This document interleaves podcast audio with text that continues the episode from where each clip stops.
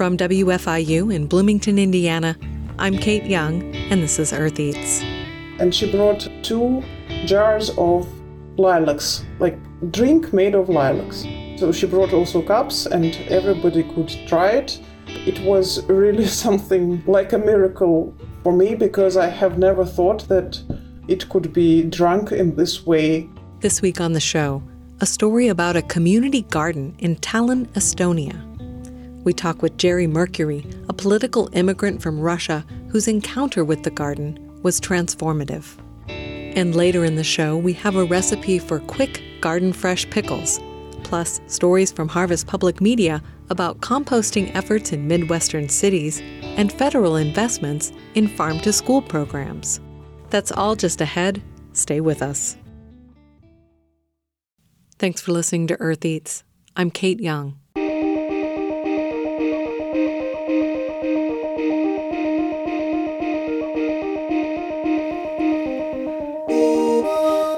On a show about food and farming, we talk a lot about gardens.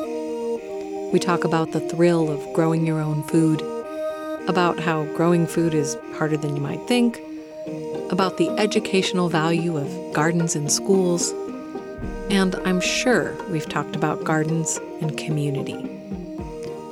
That's what I want to focus on today. My guest is Jerry Mercury. He's currently living in Estonia after fleeing Russia at the start of the war with Ukraine. I wanted to talk with Jerry about the power of community gardens in times of crisis. My name is Jerry Mercury.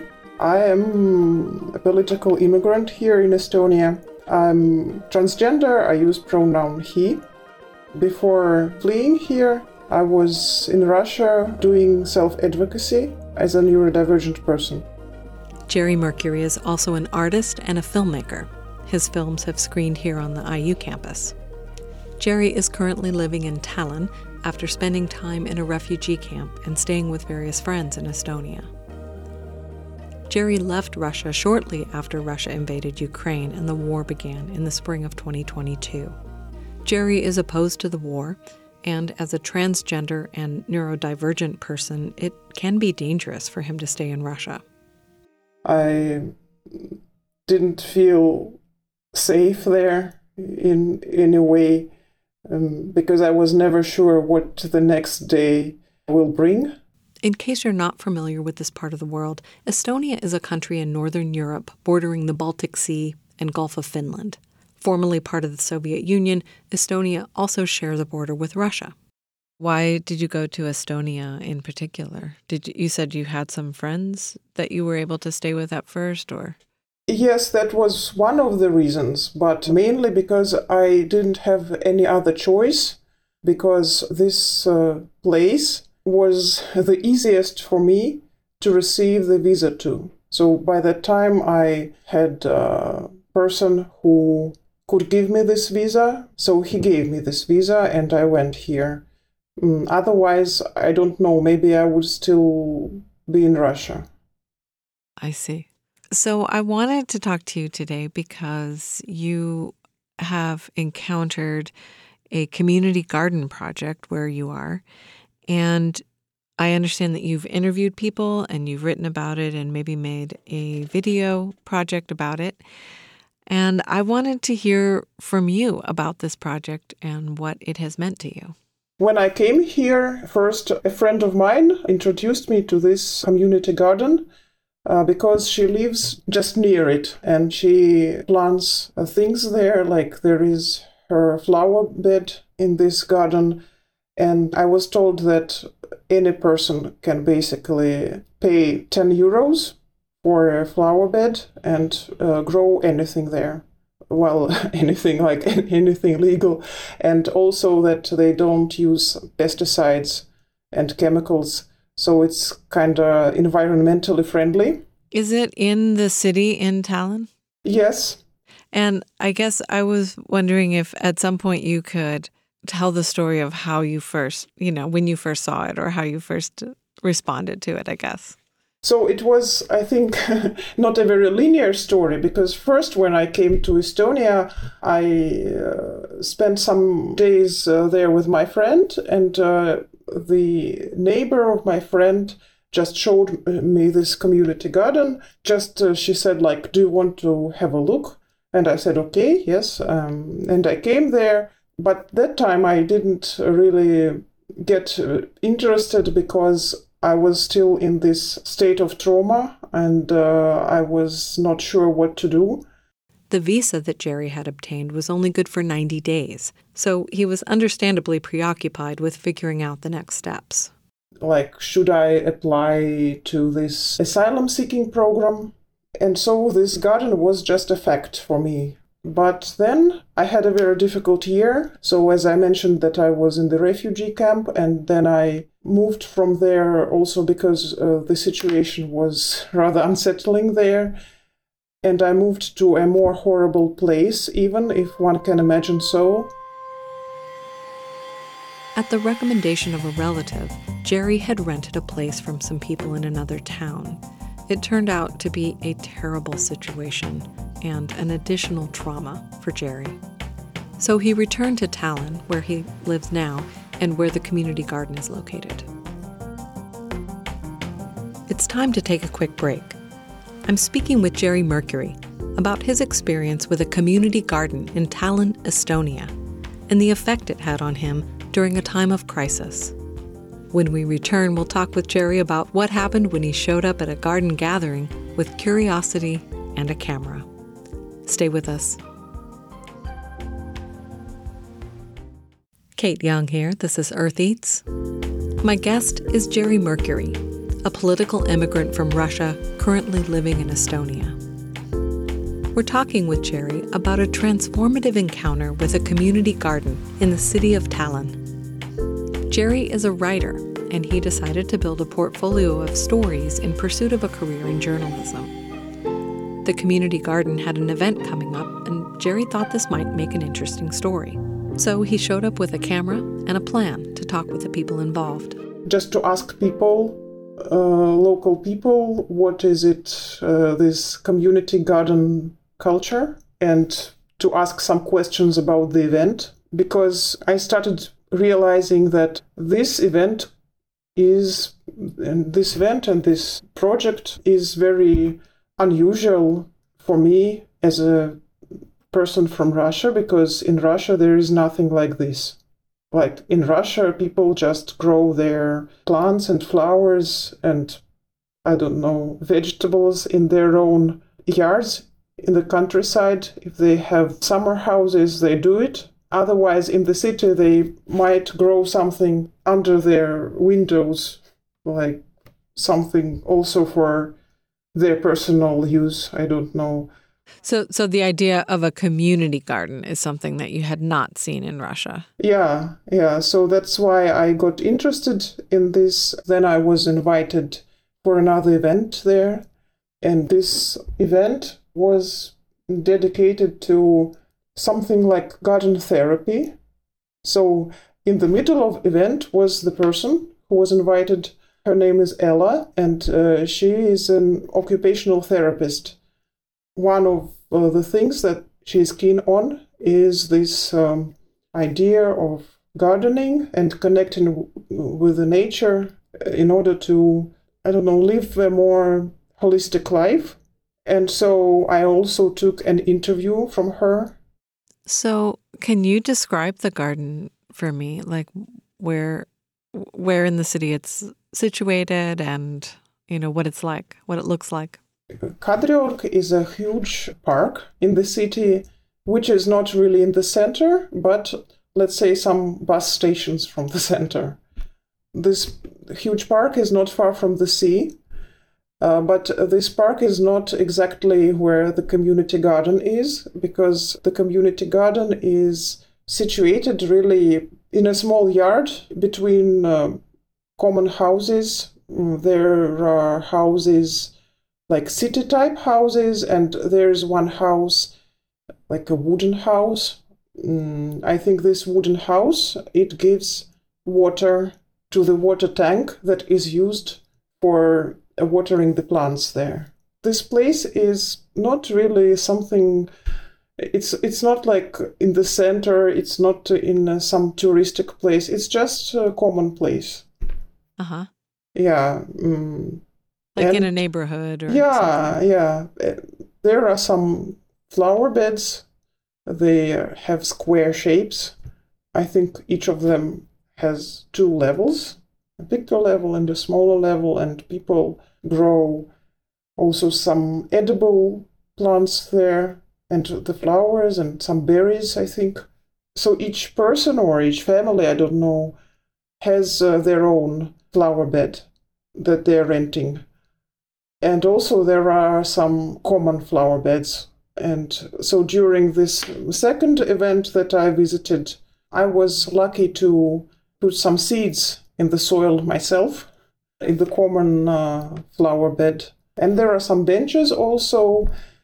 And uh, during the interview, I heard that some people sometimes gather there with probably alcohol or something and that is sort of okay. So nobody leaves any rubbish, nobody vandalizes, as I understood. So there were not any acts of huge vandalism. And so there's no fence around it or anything. It's just open no, to who. yes, anyone. exactly. So people really trust each other, and that also what grabbed my attention that I couldn't imagine anything of this kind in Russia. Because you don't experience that attitude of trust. Yes, definitely.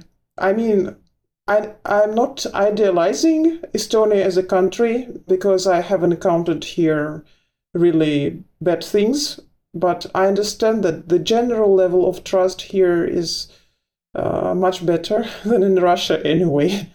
So it's like, I don't know, those community gardens. So it's not uh, the only community garden because there are 30 of them, as I was told around the city and and uh, none of them are fenced so it's just uh, everybody can walk there And are the 30 of them are they connected in any way are there is there sort of a group of folks who are interested in kind of starting these around or is it just spontaneous as the community in that neighborhood decides to do them themselves?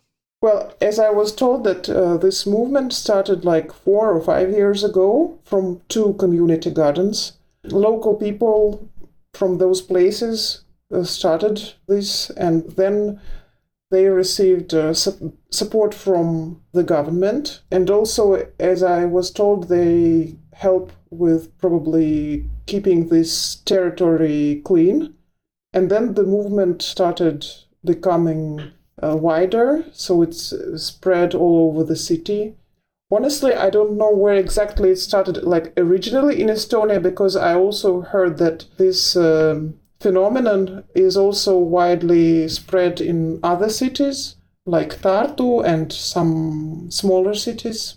As I understand, it's kind of Western phenomenon to me.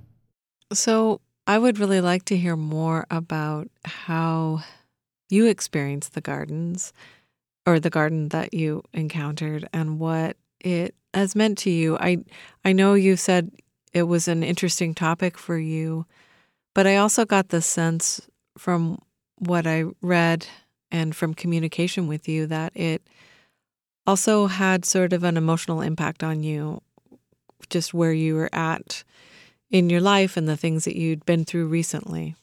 I need to say that when I came with my camera to this event, people really greeted me in a very welcoming way. And I was even surprised because um, I don't know, maybe because I had a camera or something, I was really warmly welcomed.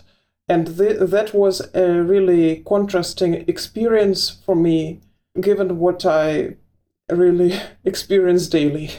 I think that uh, what I really liked that it's uh, still related with nature because where I live now, it's a very industrial place. Unfortunately, I cannot cannot show you, but uh, just here, like what I see from my window is a huge metallic wall of some building. All what I have around is asphalt, and there is a huge highway which is very noisy. There are many many buildings uh, of some industrial content. Uh, like behind here, there are some tractors and some special cars for some special purposes. And uh, so this is the area where I live. And uh, the garden is still something that relates to nature and that is meant to keep this connection between human beings and nature. For me, it's, I don't know, I'm, I, I really miss nature, really. How did it feel for you that day when you had the chance to plant seeds? I mean, it was a new experience for me. I felt connected with the people who were there. So before that, we made a circle, and everybody had to say their name and uh, introduce themselves to the other people around. It was really kind of those uh, managers of the movement that they decided to speak English so that I could understand because they all speak Estonian, but I felt connected with those people. And um, that time, my friend also came, and we were choosing together the seeds that we want to plant there. And all the names of the seeds were in Estonian, and I asked like for the translation, and there were many uh, small packages of seeds with poppies, the poppy flower of different uh, sorts and kinds of different colors. And at some point, I said like, let's choose something just uh, simple uh, because we cannot like plant everything here. So I think we chose some kind of poppies and also how do you call it this uh, cornflower yes uh, the blue one and this uh, cornflower is the symbol one of the symbols of estonia by the way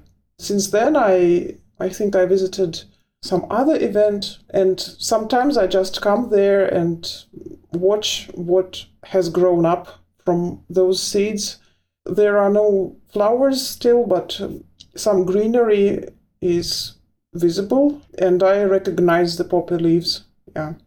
So, by getting a chance to plant some seeds yourself, did it feel like you were sort of a part of the the community garden? I felt that I was not excluded. That's I think was important because um, it's so hard here to be in, not included, but at least not excluded from any kind of group, as I find it. And there it was kind of simple because there is some common thing to do, common task, and nothing special is required. Like one doesn't need to have some special set of mind or ideas, some ideology, just to enjoy putting the seeds in the soil, and that's it. Do you have any experience gardening any other time, like in your life? Growing food or growing flowers or probably yeah uh, i think it was when my mom and i had a dacha back in russia like when i was a teenager there was a garden and i think we planted some strawberries yeah i remember strawberries i think i remember that all the neighbors had also their gardens there and uh, it's it was sort of a common thing i think that was the time when I felt really close to the nature. But since then, I don't think I had much of experience, like apart from taking care of the plants in my house back in St. Petersburg, which I enjoyed a lot, I think. Uh, like changing the soil, putting more soil into the pot.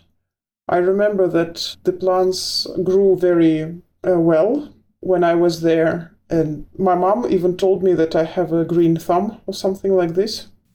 Jerry was talking about a time with his mother in a country home in Russia, also known as a dacha. Right now, he doesn't have any plants in the apartment where he's staying in Tallinn. He doesn't know how long he'll be here or what will happen next, so he's decided not to take on the responsibility of keeping plants. Having something growing at the community garden nearby fills that desire to connect with living plants.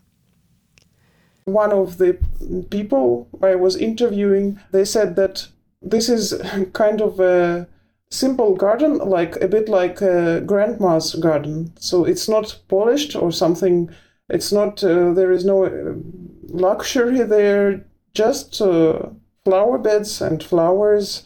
Everything is very democratic, and that's why also I like it that yes, that anybody can walk there and sit on the bench and nobody will say anything. I hope. and it's yeah, like you said it's not it's not like landscaped. It's really just people planting stuff in these beds.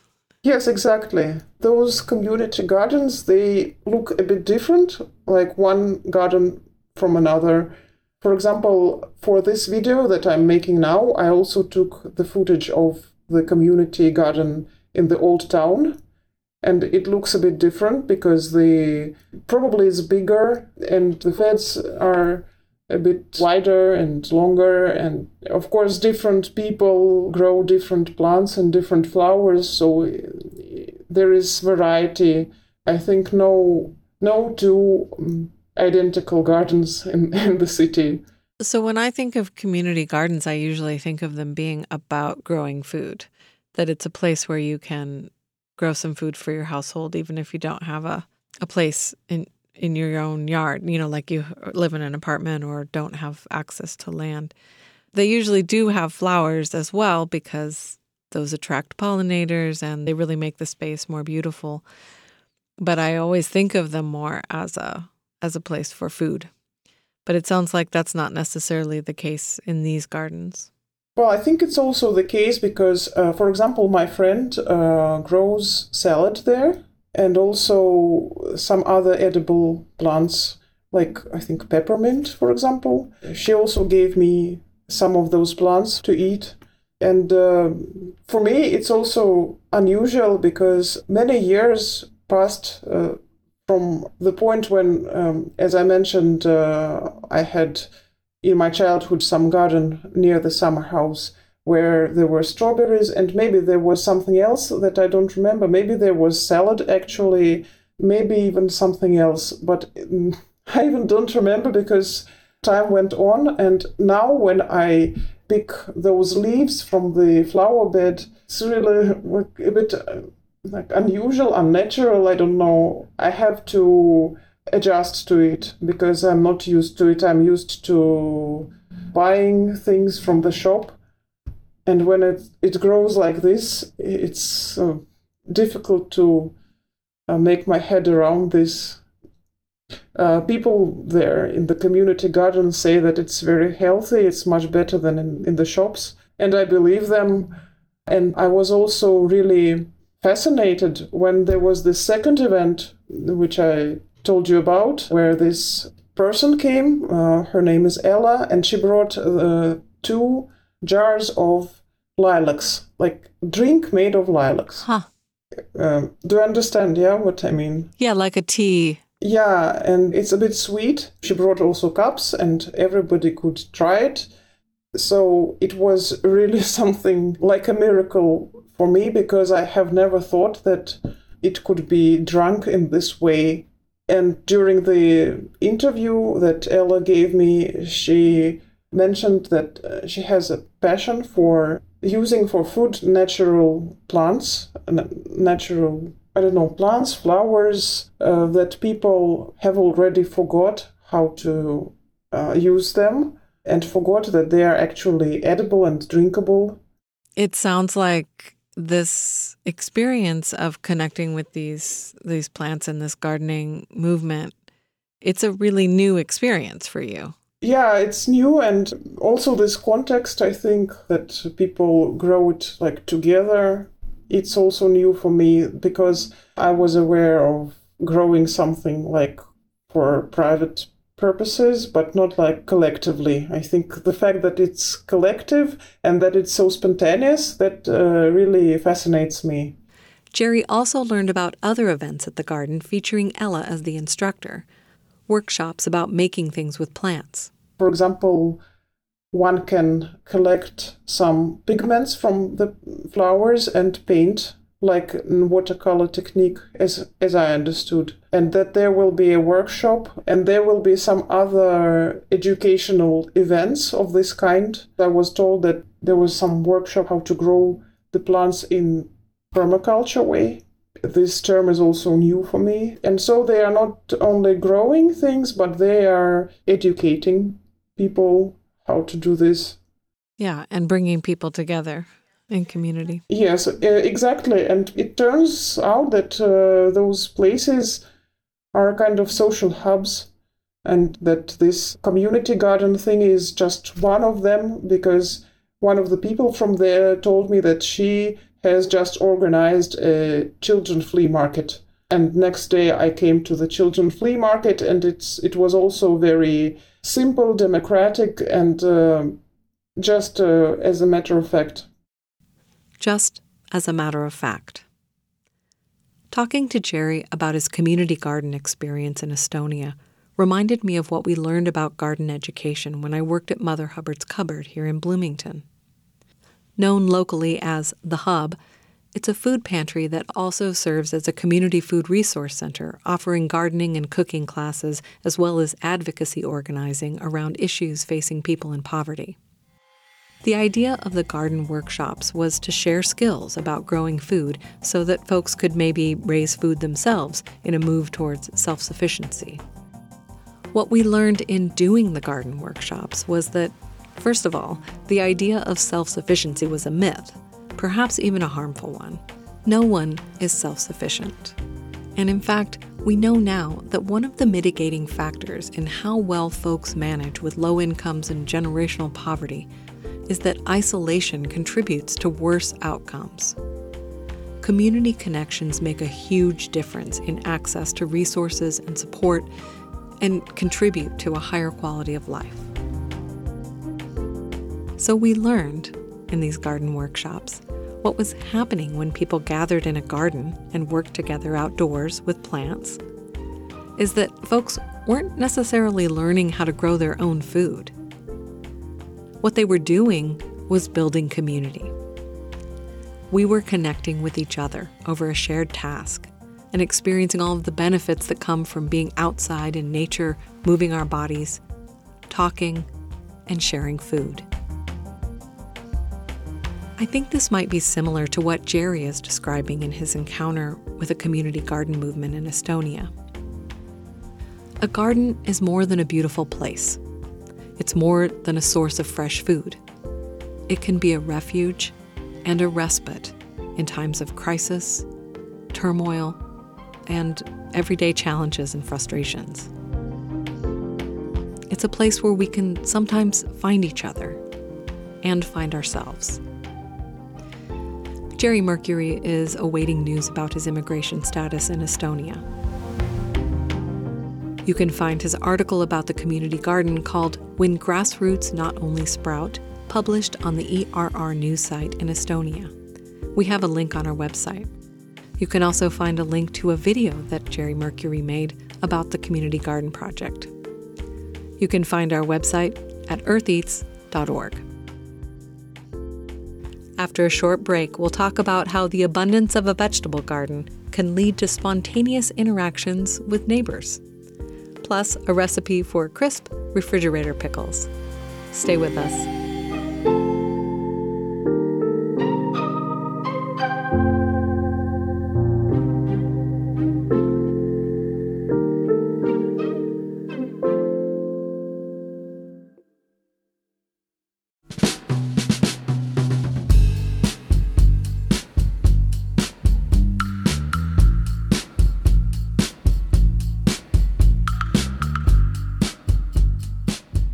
You're listening to Earth Eats. I'm Kate Young. When I think about the ways that gardens can connect people, this year's cucumber harvest comes to mind. I'm talking about my own garden. I always plant mine a bit late, once the peas are finished. That way I can reuse the same trellis for the vines to climb on. I only planted a few this year, but I still ended up with a bumper crop and so I've been handing them out to unsuspecting neighbors walking by, bringing bags of them to work. And yesterday I set up a wooden chair in the yard next to the sidewalk with a row of freshly picked cucumbers and a sign reading, Free Cucumbers. When I returned after work, they were gone. I love sharing food from my garden, with friends and with strangers. The garden's abundance sparks generosity. This next recipe only requires a few cucumbers, but if you find yourself drowning in them, you could always make extra batches and take jars of pickles to your neighbor's porch. Today we're going to make fridge pickles. And pickles are one of my favorite things to do with cucumbers. It's really the reason that I grow them. Cucumbers, like so many summer vegetables, tend to all get ripe and ready to pick around the same time. This is why people are always dropping off squash and tomatoes and cucumbers on their neighbors' porches because you just get kind of overrun with them all at once. And then when the season's over, you don't have any more cucumbers. Well, I really enjoy cucumbers in pickles, and I really, really like fridge pickles. The first time I made pickles, I canned them, and I was very unhappy with the result the canning process took away from the texture. They didn't have that crunch that I enjoy in a pickle. Solution make fridge pickles. They keep just as well, you just have to find a place to store them in your fridge, and they taste great. And most importantly, they retain that crunch. My favorite kind of pickle is the bread and butter pickle. The recipe that I'm going to use is not exactly a bread and butter pickle, but it reminds me of it. It's not quite as sweet. This is a recipe that comes from Alton Brown, and it's called Alton Brown's Kinda Sorta Sours. And that's a pretty good description, but I also just tend to refer to them as bread and butter pickles because that's what the flavor really reminds me of. They're very simple to prepare. The ingredients one half onion, two medium cucumbers, a cup of water, a cup of apple cider vinegar, a half cup of wine vinegar, a half cup of sugar, a little more than two tablespoons of kosher salt, a teaspoon of mustard seed, a quarter teaspoon of ground turmeric, one teaspoon of celery seed, one teaspoon of pickling spice, four whole garlic cloves, and that's it. You'll also need a quart sized jar, maybe more. You might need two quart sized jars. We'll see how far we get, or maybe a quart and a pint. Um, but we'll see. We'll see what fits. So, the first thing that we're going to need to do, I've assembled all of the ingredients and equipment, and we're going to need to slice our cucumbers and our onion.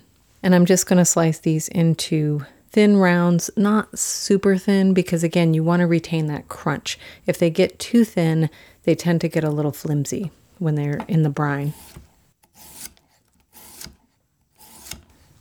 So I'm cutting these about a quarter inch thick.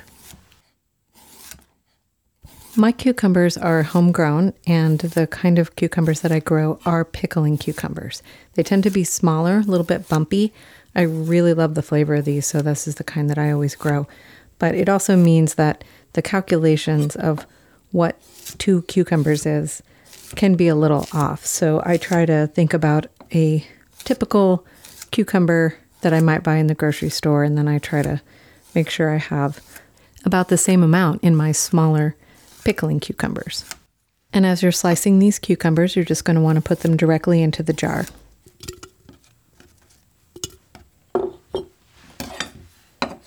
I learned in food preservation school that you definitely do not want to include the blossom end of your cucumber. Apparently, that can cause problems for your pickles down the road. So just make sure you cut off the ends and don't include that in your pickle jar.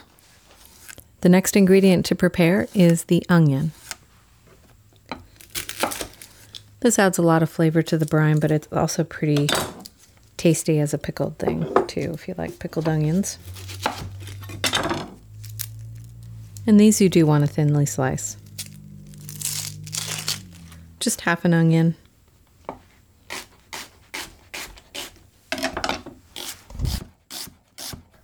Try not to cry. And then just stuff those onion slices into the jar with your cucumbers.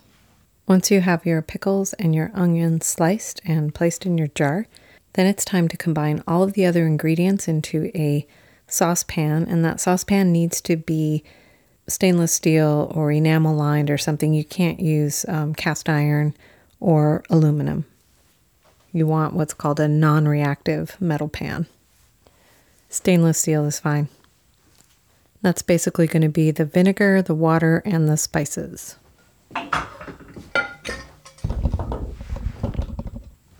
It's one cup of water.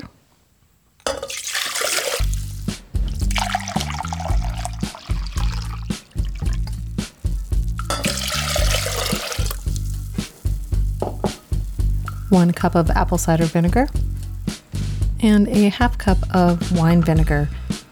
Alton Brown calls for champagne vinegar. I don't have that, but I do have some red wine vinegar. I don't have quite enough, so I'm just adding a little extra apple cider vinegar. One half cup sugar.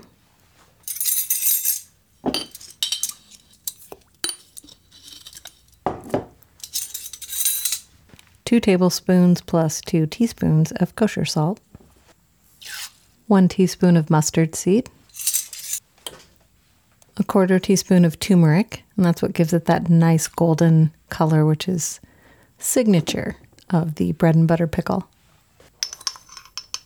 A teaspoon of celery seed, and a teaspoon of pickling spice. If you don't have pickling spice, you can probably dig around through your spice cabinet and maybe find all of the ingredients. Let's see what it's got. It's got bay leaf, coriander, mustard, dill. What else? This one has a lot of allspice, which I'm not crazy about, so I try to avoid that because I don't really want it to get too sweet. I don't really want those warming spices. This one also looks like it has some red pepper flakes in it. Okay, I said it had dill seed, but I'm actually not seeing any in this, so I'm not entirely sure. I might add a little dill seed to mine. I really don't want to make pickles without dill.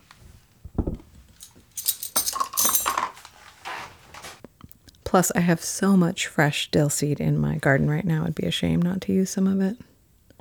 Okay, so that is everything but the garlic, and we're going to add the garlic at the end. So now we want to take this mixture of the spices, the vinegar, and the water, and we're going to heat that up on the stove just barely to boiling. While you're waiting for that water to heat up, you can get your garlic ready. So just peel it and then just smash it with the side of your knife or with your fist, whatever. Just smash the garlic and then put it in the jar. Just place it into the jar with the other vegetables.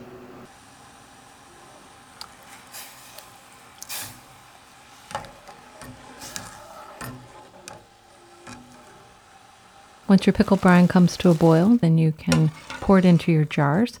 You want to do this very slowly so it doesn't spill. A canning funnel comes in handy, but it's not necessary. Just be careful. And that's it. Once you get the brine poured over the cucumbers and the onions and the garlic, you want to make sure it's they're totally submerged in that liquid, in that brine. And then you just uh, let that cool on your countertop. Once they're fully cool, you can put a lid on it and stick it in your fridge.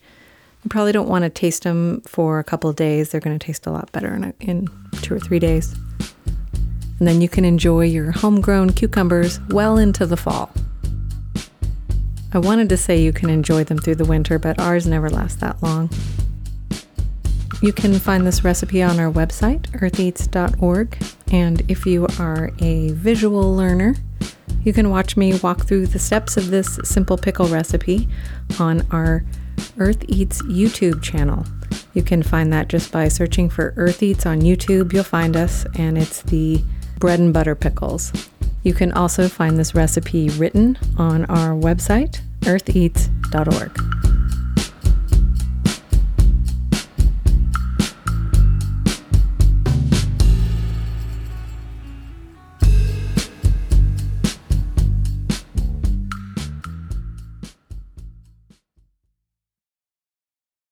Food waste is the largest category of trash going to landfills, according to an estimate from the U.S. Environmental Protection Agency in 2018. Community composting operations are popping up in cities across the country, hoping to keep that waste out of landfills and return nutrients to the soil. But not all cities are welcoming them, especially when neighbors complain about bad smells and pests. Harvest Public Media's Eva Tesfaye reports on how cities in the Midwest are handling these new operations. On the urban farm Urbavore in Kansas City, Missouri, Brooke Salvaggio and Daniel Heryer hold a scoop of what they call black gold. If you smell it, it just smells like fertility. You know? It smells. I mean, it just smells like really rich soil, um, and and when we put it out on the fields, it becomes really rich soil. but not all their neighbors agree about the smell. While Salvaggio says the compost is improving Urbavore's yields, neighbors complain to the city about it being a nuisance. The city now says the operation requires a special use permit. Heryer says they checked with the city before expanding back in 2021, and he says the city should be working with them, not against them, to manage food waste sustainably. I want to create more compost hubs like this around the city and the metro area. And the cities and other municipalities around this area, but certainly the city of Kansas City, should be helping us do that. Food waste takes up space in landfills and produces methane, a powerful greenhouse gas that contributes to climate change. Sending less food waste to landfills can save municipalities money and reduce climate impacts, says Brenda Platt of the Institute for Local Self Reliance. But she says community composting can be a challenge for municipalities and cities. Local governments can either say, oh, you've got a problem, or they can help these operations that support their communities to overcome the obstacles. Platt says cities don't have updated zoning rules that address composting specifically. The Midwest is especially behind when it comes to supporting composting, says Jennifer Trent, a program manager at the Iowa Waste Reduction Center at the University of Northern Iowa. A lot of times it's a preconceived idea or notion that compost sites are foul places and that they won't be beneficial to the community. She says composting doesn't have to be a nuisance when done right, but she warns that one operation doing it wrong can ruin the practice for an entire region. If you have a compost site that's not complying with the regulations, enforce those laws you know, don't allow them to continue until it's fixed. The U.S. Composting Council says having good zoning laws, enforcing them, and educating residents about composting helps make sure everything runs smoothly. When Ben Stanger wanted to start his business, Greenbox Compost, in Wisconsin, a lot of municipalities told him no. But he says Sun Prairie, just outside of Madison, was willing to change a zoning code for his business. It just happened to be that Sun Prairie, you know, really rolled out the welcome mat and, and helped us kind of work through this. Stanger is composting indoors with containers and using a slightly more technological approach to prevent problems like smells and pests. But the city is also doing its part by educating residents, says Jake King, the city's communications and diversity strategist. We really try to look at that public outreach and engagement so people know what we're doing and but most importantly know why we're doing it Back in Kansas City, Urbavore is appealing its violations and hoping that will result in larger changes to city rules. Assistant City Manager Melissa Kozakowicz says that city leadership is currently in discussions with Urbavore on how it can better support composting and urban farming. Kansas City and every other city in America has an opportunity to think about how it manages its waste in a different way. The challenge for cities is figuring out how to not only support composters, but also how to regulate them before the problems start. For Harvest Public Media, I'm Eva Tesfaye. More and more schools are offering students fresh, locally grown food in their cafeterias. It's the big idea behind the farm to school movement, and there's a lot of federal investment behind it. As Harvest Public Media contributor Ray Solomon reports, those dollars aim to reshape school lunch menus and strengthen local farm communities. Derek Hoffman is poking around a dense row of bushy tomato plants on his 100 acre farm on the outskirts of Greeley in northern Colorado. He's filling a white plastic bucket with ripe cherry tomatoes that he's already sold to the local school district. These will go to Greeley Evans School District here just down the road. five, what about five, or five miles from there? Uh, their warehouse. In about a week, kids will be snacking on them in nearby school cafeterias. Hoffman's tomatoes are part of a growing farm to school movement revolutionizing the humble school lunch. When farm to school programming works as designed, kids fill their plates with fresh, nutritious food, and local farm economies get a major boost. Hoffman's farm to school contracts brought enough financial stability that he was able to quit his off the farm job. It's allowed us to to grow.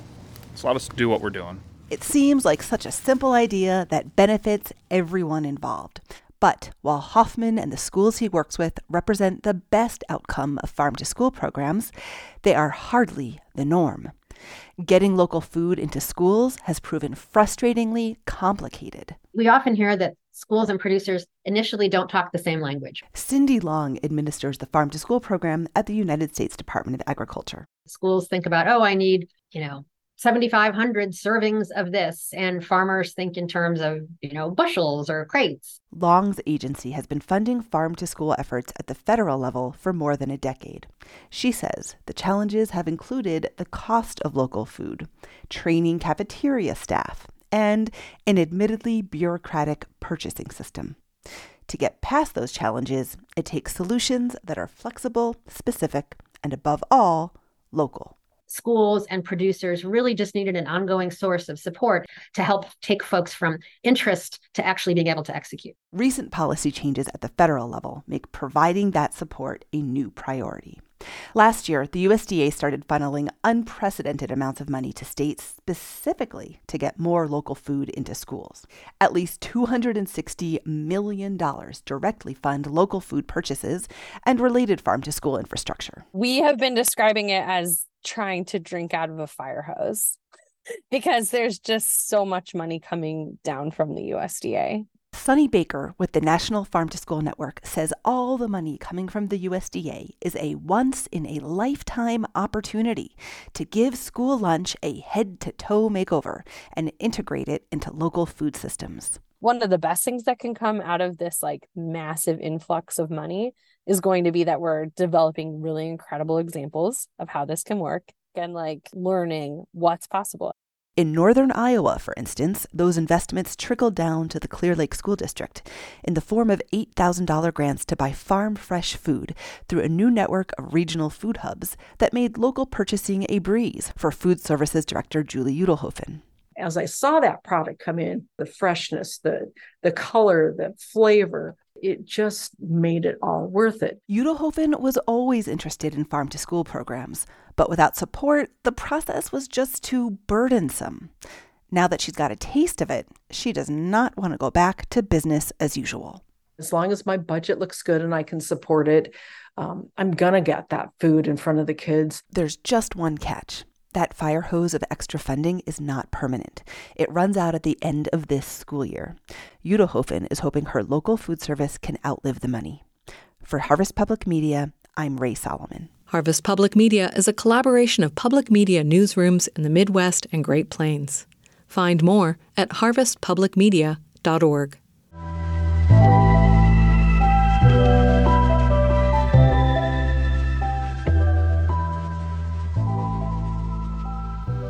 Dear Earth Eats listeners, yes, I'm talking to you with your radio tune to WFIU or this episode downloaded into your podcast playlist. Thank you for tuning in. I want to invite you to consider subscribing to the Earth Eats Digest. It's a short newsletter I put out every two weeks. I write a little something at the beginning, usually about the current season and what might be growing or what sounds good to eat. Maybe I'll touch on some larger issue in the food world. It's usually along the lines of a short personal essay.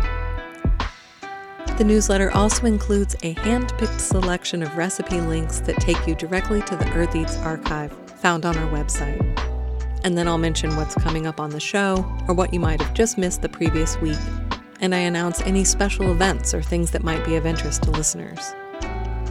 There's always plenty of photos and links to make it easy to find out more about anything that piques your interest. The newsletter is called the Earth Eats Digest. It's free and it's easy to sign up. If you go to eartheats.org you'll see a pale green rectangle to the right of the page that says Stay in Touch with Earth Eats. Just click on that and you'll be signed up in no time. I never send an email more than once every two weeks, and we won't sell your data or your email address to anyone else or try to get you to sign up for a paid subscription. There is no paid version of the Earth Eats Digest, it's all free I look forward to connecting with you more. Go to eartheats.org to subscribe.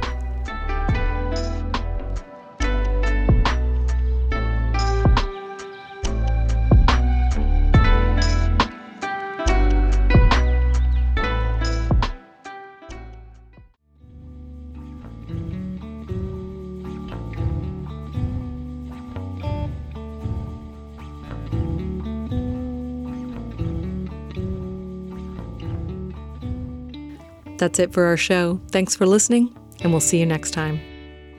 The Earth Eats team includes Violet Barron, Eoban Binder, Alexis Carvajal, Alex Chambers, Mark Chilla, Toby Foster, Daniela Richardson, Samantha Schemenauer, Peyton Whaley, and Harvest Public Media. Special thanks this week to Jerry Mercury and to Sarah Phillips for connecting us. Earth Eats is produced and edited by me, Kate Young. Our theme music is composed by Aaron Toby and performed by Aaron and Matt Toby. Additional music on the show comes to us from Universal Production Music. Our executive producer is Eric Bolstridge.